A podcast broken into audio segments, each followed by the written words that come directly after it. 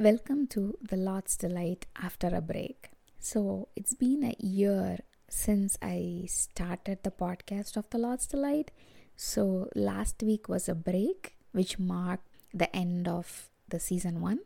So, the year two starts today, which is season two.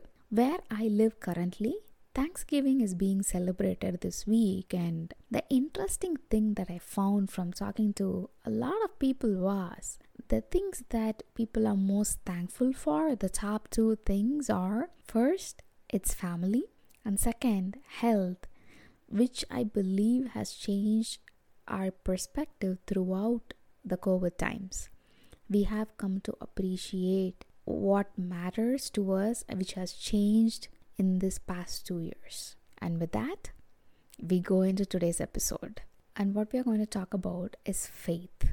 Yes, I'm a Christian. I've been for quite some time. The question recently I've been asking myself is have I become cynical or skeptical towards certain kind of faith in terms of am I able to look at the impossible things of the Bible and be awed and be in wonder? Am I able to believe them for my life practically? Or have I become so comfortable what I read in the Bible that those miracles are like I take them for granted for when they happened? And am I not willing to hope or talk to God for something as big in my own life? The first person I want to talk about is David.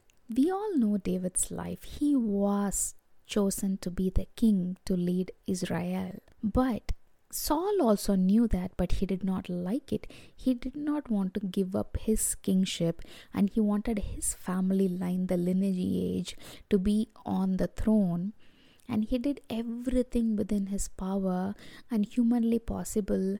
He even used manipulation, physical threat, and he did all that knowing God had chosen David as the king to replace him. But David, even though God chose him, did not think that it was in his position to replace Saul by himself. He was not willing to kill Saul, even though we see in the Bible it is quite often kings kill each other for the throne. And that surprised me the faith that David had that God has chosen him to be king, but that position will come to him in God's time, in God's way. The fact that his faith put him through a lot of lowest lows. He had to act like a madman to save his life. He had to go hide, and there was a point where he was even looked at to be stoned by his own people. Through all this, he had faith that God has given him the kingship, and that just amazes me.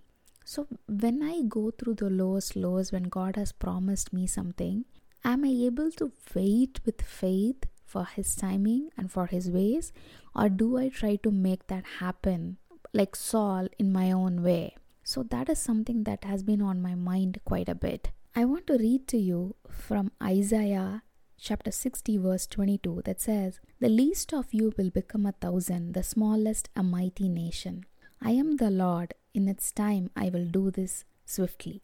And when God promises something, He will do it in His time and in His way. So to wait, even though knowing what you were promised in the long term, but going through circumstances that is not even close, that does not reflect what has been promised to you, but with faith, is it something that is possible for me? and the heart that David had for God, he was not, I'm not saying that he was so happy to be running always on the run and had to fight and like had to face so many difficulties surrounded by even Philistines who were at him and Saul was after him. So many people came after his life. It must not have been easy, but he held on to this thing that God will give him the throne and he will not put his hand on God's anointed, even though the Holy Spirit was taken away from Saul and God rejected him. That kind of unshakable faith in the promise of God and the willingness to wait and submit to God's ways, it challenged me. It challenged my faith. So, when there is a promise that God gives me, am I willing to not just wait and still hope, declare and proclaim what God has promised, but not try to hasten it my way? Am I doing it or am I going the other direction and totally disregarding the promise and thinking it might not happen and just deem it impossible and just go on living my life? David did neither of those. And so his life that I have been looking at has been a challenge to me recently in terms of faith. So when I declare myself as a Christian, practically, where am I standing on the faith spectrum? Have I become too comfortable with the miracles that I see in the Bible that I am I've lost the wonder and awe for who God is. So I want to ask you this. What has God promised you that is yet to come true but you think it's going to be impossible in your life? Are you holding on to that promise? Are you claiming it? Are you able to talk about it and say, I am waiting for God to do it in His way? Do you have the faith to actually openly talk about the promises that you have received from God? I'll talk to you guys next week. Bye.